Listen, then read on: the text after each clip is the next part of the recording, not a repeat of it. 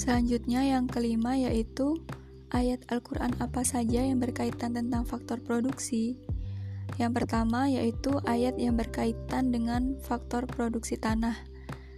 Terdapat pada Quran Surah As-Sajdah ayat 27 yang artinya, Dan tidakkah mereka memperhatikan bahwa kami mengarahkan awan yang mengandung air ke bumi yang tandus, lalu kami tumbuhkan dengan air hujan itu tanam-tanaman sehingga hewan-hewan ternak mereka dan mereka sendiri dapat makan darinya. Maka, mengapa mereka tidak memperhatikan? Yang kedua, ayat yang berkaitan dengan faktor produksi tenaga kerja terdapat pada Quran Surah Hud ayat 61 yang artinya dan kepada kaum Samud kami utus saudara mereka, Saleh. Dia berkata, Wahai kaumku, sembahlah Allah, tidak ada Tuhan bagimu selain Dia.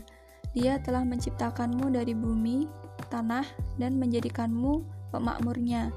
Karena itu, mohonlah ampunan kepadanya, kemudian bertobatlah kepadanya. Sesungguhnya Tuhanku sangat dekat rahmatnya dan memperkenankan doa hambanya.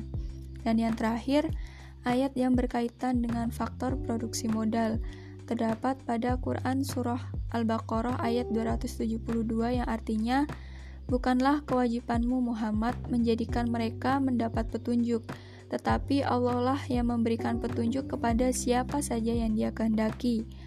Apa pun harta yang kamu infakkan, maka kebaikannya untuk dirimu sendiri.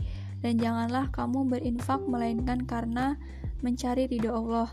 Dan apa pun harta yang kamu infakkan, niscaya kamu akan diberi pahala secara penuh dan kamu tidak akan dizolimi di, atau dirugikan.